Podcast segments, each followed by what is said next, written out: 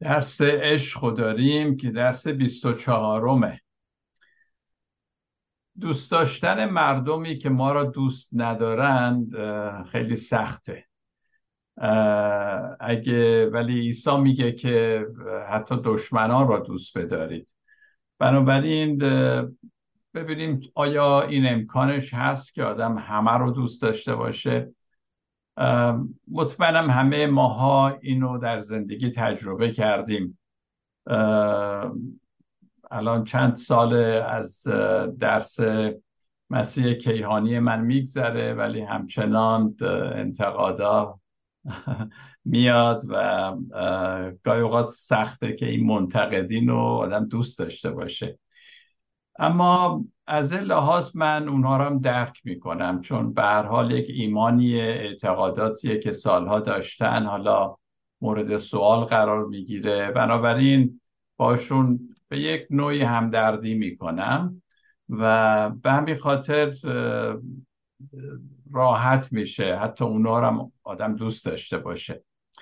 من خودم وقتی می‌خوام یه جایی حرفی بزنم بگم حالا کسی به من توهین کرده بخوام جوابش رو بدم این سه تا چیز رو از خودم می‌پرسم. آیا یا دیگران اگه چیزی میگن آیا راسته آیا از روی محبت از روی عشق هست؟ کلامی که من می‌خوام بگم.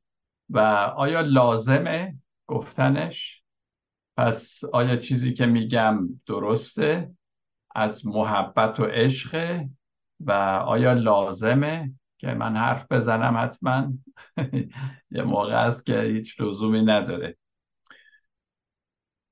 عزیزان راجع به ایمان که ما به خدا ایمان داریم ایمان به خدا یا کلا ایمان این نیست که ما یه سری عقاید روحانی و مذهبی رو باور داشته باشیم.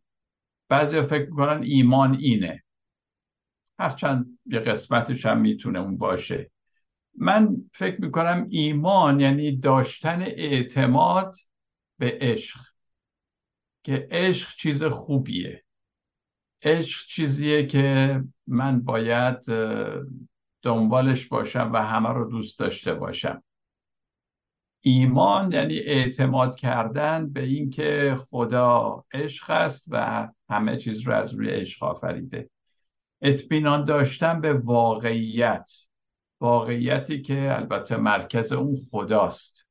من اکثرا گفتم که برای من خدا و واقعیت در واقع یه چیزه. خدا نمی‌تونه جز خارج از واقعیت باشه. ایمان یعنی اینکه یاد بگیریم به لحظه حال همینجور که فرزانم اشاره کرد به لحظه حال که پیش روی ماست اون لحظه ای که زنده می‌کنیم بهش بله بگیم. نه نگیم بلکه بله. یعنی زمان حال ما حالی که زندگی می‌کنیم. وقتی بله رو گفتیم بعد متوجه میشیم که همینجور که باز اشاره شد مسیح همه یعنی یا مسیح یا خدا همه جا هست. خدا در همه چیز هست. خدا همینجاست قابل دسترسیه و من بهش بله میگم. این گفتن بله یعنی مثبت بودن در زمان حال یعنی حضور خدا رو در زمان حال زندگی کردن. خدا بله خدا نه نیست. خدا مثبت منفی نیست. بسیار از ما یاد گرفتیم که نبگیم توی به زندگی. به همه چی نبگیم. اول نمیگیم حالا اگه اگه شد مثلا بعد از هزار تا نه یه بله هم آخرش میگیم. و وقتی اینجوری با افکار منفی و نگفتن خو می‌گیریم اون موقع از لذت و شادی بله گفتن محروم میشیم. عزیزان هرگز بر ضد چیزی نباشید.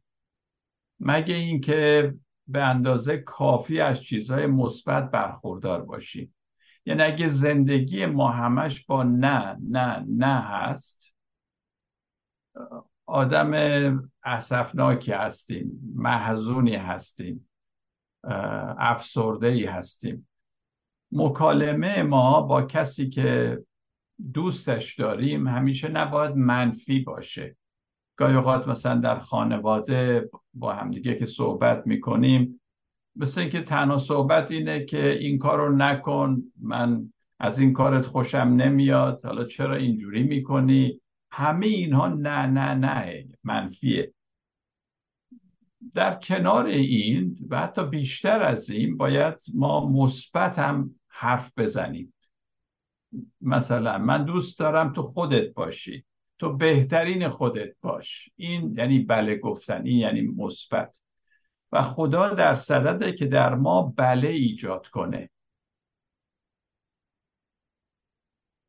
همین که فرزانه گفت در موقع مراقبه خدا از شما هیچ انتظاری نداره. در زمان حال لذت ببرید. بله رو بگید.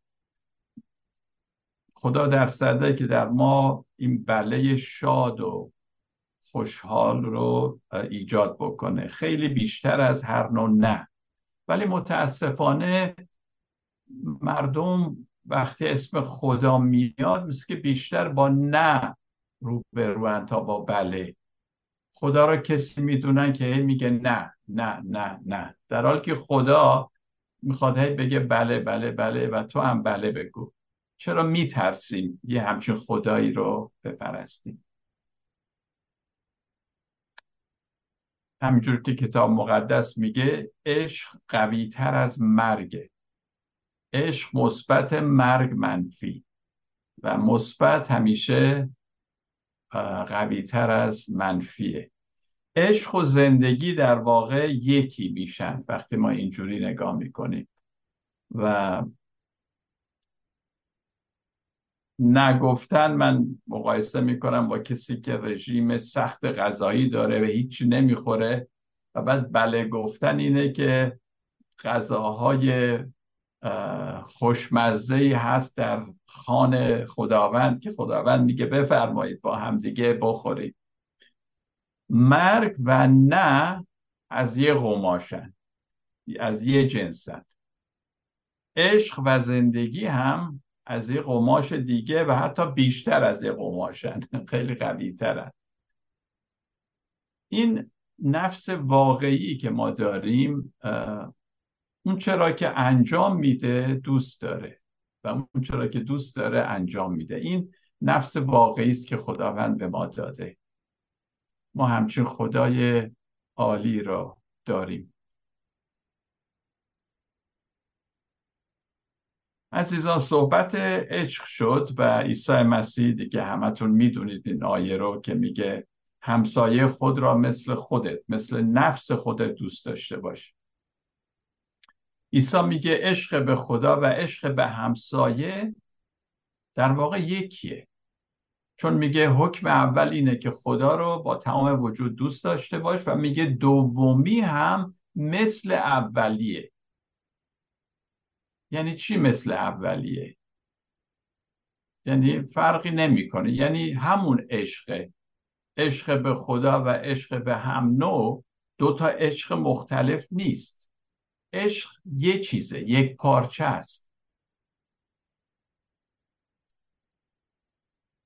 پس عشقی که من نسبت به خودم دارم خودم رو دوست دارم دیگران رو دوست دارم خدا رو دوست دارم همش از یک سرچشمه است. ماهیتش یکیه.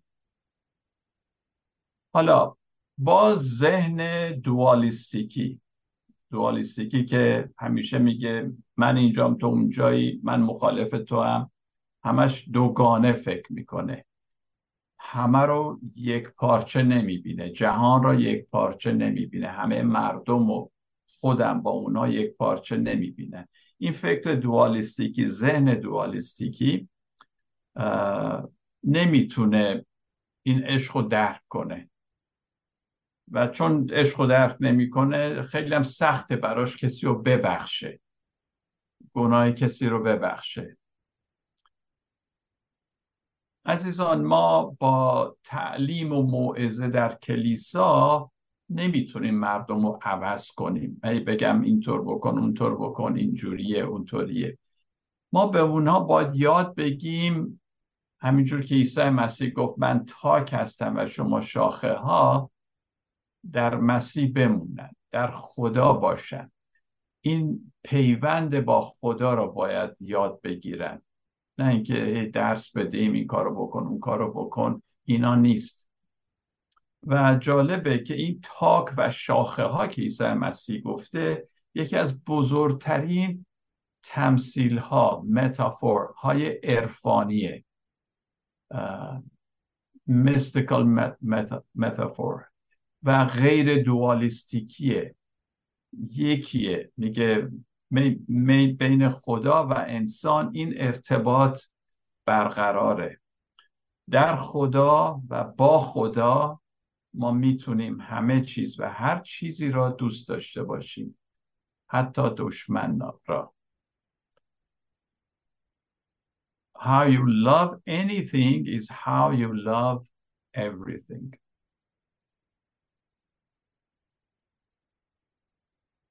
انسان خب با اراده خودش و عقل خودش در اوضاع سخت وقتی که همه دشمنشن سخته همه رو بتونه دوست داشته باشه ولی وقتی این ارتباط رو با خدا ما داریم می‌تونیم دوست داشته به همین خاطر عیسی مسیح گفت خداوند را دوست داشته باش یعنی باش در ارتباط باش بعد بتونی همسایه هم دوست داشته باشی.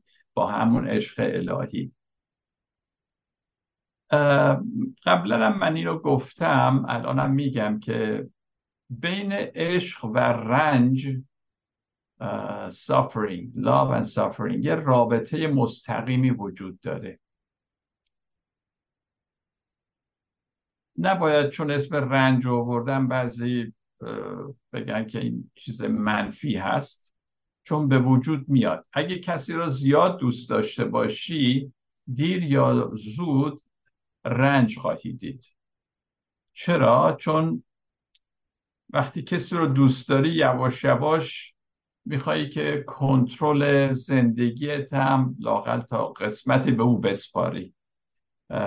و دیگه دست خودت نیست. و این دردناکه. اما این درد چیز بدی هم نیست. چون در همین درد ما رشد می‌کنیم.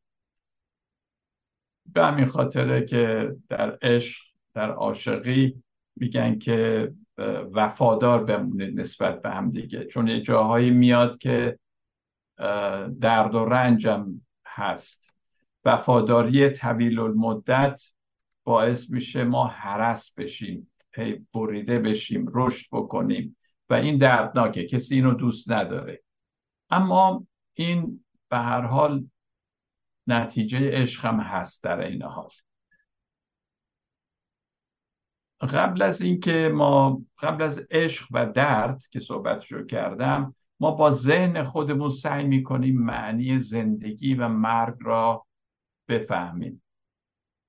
اما وقتی چشمه بزرگتری در ما ایجاد میشه باز میشه طور دیگه فکر و احساس می‌کنیم. عشقی که فراتر از ذهن ماست. ذهن این فکری که ما داریم ذهنی که داریم عشق فراتر از اونه.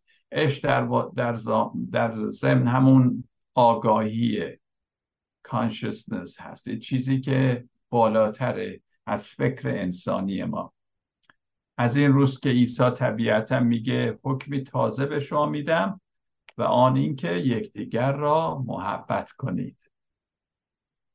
عشق محبت در را به سوی آگاهی awareness consciousness و سرزندگی نشاط در رو به سوی اینها باز می‌کنه. و وقتی باز کرد سپس درد و رنج که به خاطر اون عشق ایجاد شده در را به سوی رشد بیشتری باز می‌کنه. اینه که نترسیم از دردی که عشق همراه داره. اینا باعث رشد ما میشه. عزیزان کلیسا می‌دونید که خیلی مواظبه که عقاید تازه نیاد. و این عجیبه چون دنیا داره عوض میشه عقاید داره عوض میشه ولی کلیسا همیشه میترسه. چیز جدید نگین ها. و اگه یه ذره چیز جدیدی بیاد دیگه کافر میشی و اینها. و کلیسای کاتولیک نسبت به کلیسای پروتستان یه کمی آزادتره. برای عقاید جدید. یعنی عقاید جدید وقتی میاد روش فکر می‌کنه. فولا نمیگه مرتدی. همین ریچارد رور که با اون تعلیمی که من دادم خیلی آشنا شدم باهاش کتاباشو خوندن اینا. باید پورسانتی هم به من بده. خب بعضی این ایشون وقتی صحبت خیلی عمیق صحبتاش. کتاباش عمیقه. و به حضور پاپ رفت بعضی ها ایراد حتی در کلیسای کاتولیک هم بعضی ها با ایشون مخالفن. ولی خود پاپ اجازه داده و ایشون رو مرتد ندونسته. هرچند خیلی نوآوری آورده توی خداشناسی. و خود او میگه که من در واقع freedom on the edge of the inside. یعنی اون محدوده ای که هست که من می‌تونم برم و از اون محدوده از اون مرز اگه برم اون بر دیگه کافر میشم مرتد میشم میگه من میرم تا آخرین لبه اونجا که از اونجا بتونم نقد کنم بتونم انتقادا وارد کلیسا بکنم. بگم این درست نیست اون درست. ولی همون مرز لبه داخلی مرز میمونم. و من این خیلی خوشم میاد. نمی‌خوام خودم با اون مقایسه کنم ولی منم دوست دارم اینو. در این حال که خداپرستی رو مسیحیت رو دارم ولی من می‌خوام این مسیحیت رو ببرم تا حد مرز. از اونجا پرت نشه بیرون ولی تا اونجایی که ممکنه. مثل بادکنکی که باد می‌کنی تا اونجایی که نترکه تا اونجا بره. چون عزیزان اگه این نباشه مسیحیت میمیره. و خیلی ها که حالا کلیسا رو ترک می‌کنن به این خاطره. کتاب مقدس هزاران سال پیش نوشته شد با عقاید اون زمان مردم خدا رو اونجوری مجسم کردن. ولی الان تو نمی‌تونی عین اصلا الان که من میگم خدا نمی‌دونم نویسنده یا کتاب مقدس هم وقتی می‌گفتن خدا یا خدای من همون خداست. من الان با یه شناخت دیگه من به فضا نگاه می‌کنم به کهکشان ها نگاه می‌کنم. بعد میگم آه چه خدای عظیمی. ولی زمان کتاب مقدس که این فضا و کهکشان نبود یعنی در فکر اونا نبود. به همین خاطر خیلی کوچیک خدا رو می‌دیدن. به همین خاطره که ما نیاز داریم که یه نوع نوآوری اما در اون لبه در اون محدوده خارج نشیم در اونجا داشته باشیم. اگه انتقاد سازنده در مسیحیت قدغن باشه و بگن ای کفر و مرتدین ارتباط باشه مسیحیت پویایی خودش رو از دست خواهد داد. به خصوص میان جوانان امروزی. این مسیح کیهانی که این همه بحث در موردش هست مسیح جدیدی نیست. همون مسیحی است که در انجیل یوحنا میگه در ابتدا بود کلمه بود و با خدا بود. همون مسیحی است که در نامه های پولس پولس در افسوسیان در کولسیان اینا میگه که همه چی به وسیله او آفریده شد و, و همینجور در ابرانیان راجبش می‌خونیم. به هر حال سان فرانسیس از سیسی داستانش رو می‌دونید. یه زمانی یک جزامی رو می‌بینه و میره جزامی رو میبوسه. در که همه فرار میگردن از این جزامی. و اون وقتی که میبوسه اینو میگه من میگه من جهان را ترک کردم. من جهان را ترک کردم. اما منظورش چی بود؟ منظورش از جهان پول دستمزد تعریف و تمجید مقام در کلیسا و مجازات اگه حرف منو گوش نکنی من اینجوریش می‌کنه اینجوریت می‌کنم و اگه با من باشی من بهت پول میدم دست تمام اینها رو میگه اینها رو جهان می‌دونه سان فرانسیس اسیسی. او در واقع در ملکوت بزرگتری زندگی می‌کرد کینگدم. در ملکوت خدا که هیچ نیازی به هیچ چیز در این دنیا نداشت. مسیحیان خیلی اگه هنر کنن وفاداری خودش رو بین خدا و قیصر تقسیم می‌کنن. مال خدا به خدا مال قیصر به قیصر. اما فرانسیس همیشه شهروند وفادار ملکوت خدا باقی موند. و برای زندگی در ملکوت خدا فرانسیس اول میبایست که با ملکوت خودش و این دنیا خداحافظی می‌کرد. کما که می‌دونید یه تاجری بود پدرش که به پدرش گفت من هیچ از تو نمی‌خوام حتی لباساشو در دادگاه در آورد داد به پدرش. وقتی ما تصمیم می‌گیریم مثل سان فرانسیس ازش الگو بگیریم که خیلی ساده زندگی کنیم اون موقع از قید و بند دیگران آزاد میشیم. دیگه کسی نمی‌تونه ما رو بخره. یه کسی نمی‌تونه به ما رشوه بده. برای چی؟ من تصمیم گرفتم ساده زندگی کنم. کسی نمی‌تونه تو رو کنترل کنه. مجازات کنه. این نهایت آزادگی است. فرانسیس و کلر چیزی برای از دست دادن نداشتند و هیچ علاقه برای بیشتر داشتن نداشتن اونا خوب می‌دونستن که در این جهان بیگانه و غریبند به طور که اول پتروس دو یازده میگه. ساده زیستن یعنی چی عزیزان برای ماها؟ ساده زیستن یعنی مثل انسانهایی که از بد به آفرینش تا حالا بودن. چجوری زندگی می‌کردن اونا؟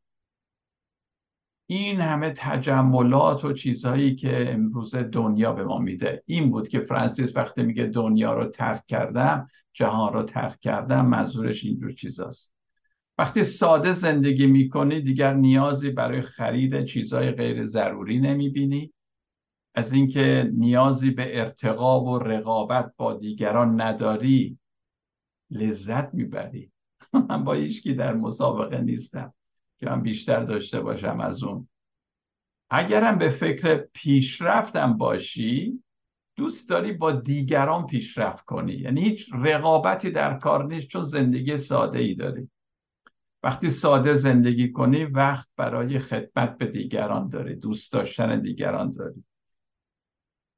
میگن وقت تلاست ولی وقت بیشتر از تلاست. وقت خود زندگی است وقتی ساده زندگی کنیم دیگه مردم را برای سود شخصی خودمون به کار نخواهیم برد. We won't use people uh, we use things to serve people که مردم رو خدمت کنیم.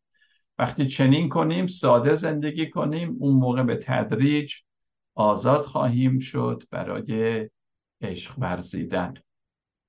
در اول یوحنا به چهار آیه هفت و دوازده میگه ای عزیزان یکدیگر رو محبت کنیم زیرا محبت از خداست. اول یوحنا چهار هفت و دوازده. و هر که محبت می‌کند از خدا مولود شده است و خدا رو می‌شناسد. آن که محبت نمی کند خدا رو نشناخته است. عجیبه تو این آیات همینجور اگه ادامه بدید طبق این آیات کسی که عشق میبرزه کسی که محبت می‌کنه میگه از خدا مولود شده. هیچ شرط دیگه ای نمیاره. نمیگه اگه کسی کتاب مقدس بخونه کسی کلیسا بره کسی این اجرای حکم بکن این احکام رو اجرا بکنه. نه هیچ شرطی نیست. کسی که محبت می‌کنه دیگران را دوست داره میگه از خدا مولود شده. تولد تازه که میگن اینجا اینه. چیز عجیب غریبی نیست. در ضمن عکس اینم صادقه نه کسی که محبت نمی‌کنه خدا را نشناخته. پس شناخت خدا با اطلاع جمع کردن و اعتقادات ایمان داشتن به اعتقادات نیست بلکه در محبت کردنه. چقدر ساده هست نه؟ و عیسی مسیح هم گفت همون گونه که پدر من رو دوست داشته من شما رو دوست داشتم در محبت من بمانید. اگر احکام من رو نگاه دارید در محبت من خواهید موند. یوحنا باب 15 آیات 9 تا 14 و 17 می‌تونید بعدا بخونید. شاید انتظار داشتیم که عیسی بگه محبتی بزرگتر از این چون اونجا میگه محبتی بزرگتر از این وجود ندارد که کسی جان خود را در راه دوستش فدا کند. شاید انتظار داشتیم عیسی بگه که محبتی بیشتر از این نیست که آدم خدا را محبت کنه. میگه نه جانشو به خاطر دیگری بده. همه این آیات بر اهمیت و ضرورت عشق تاکید می‌کنه. آغاز و انتهای هر چیز عشق است. تنها در داخل راز عشقه که خودمون رو در وجود یکدیگر می‌تونیم بگیم خالی می‌کنیم و از همدیگه پر میشیم. در این دادن و گرفتن عشقه که ما خدا رو می‌شناسیم. چقدر ساده است شناختن خدا نه؟ وقتی که عشق میورزی وقتی که کسی رو دوست داری اون موقع شروع می‌کنی به شناختن خدا. زبانی که ما لازم داریم خدا رو بشناسیم زبان عشق. اگه در بیرون این راز بمونیم هیچ موقع خدا رو نخواهیم شناخت. جالبه وقتی عیسی مسیح کلمه حکم رو به کار می‌بره ما معمولا منفی رو تلقی می‌کنیم. ولی خودش میگه که در متا 22 می‌خونیم که تمامی شریعت موسی و نوشته های پیامبران بر این دو حکم استواره. که خدا رو دوست داشته باش و همسایه تو مثل خودت. جالبه خدا وقتی در انجیل چیزی رو میگه به ما یه حکمی میده می‌دونه نمی‌تونیم اجراش کنیم. جالبه نه؟ ما اینقدر زور می‌زنیم ولی خدا می‌دونه که نمی‌تونیم. به همین خاطره که میگه به من نیاز دارید در من بمونید. بذارید من کمکتون کنم. چه خدای عالی ما داریم.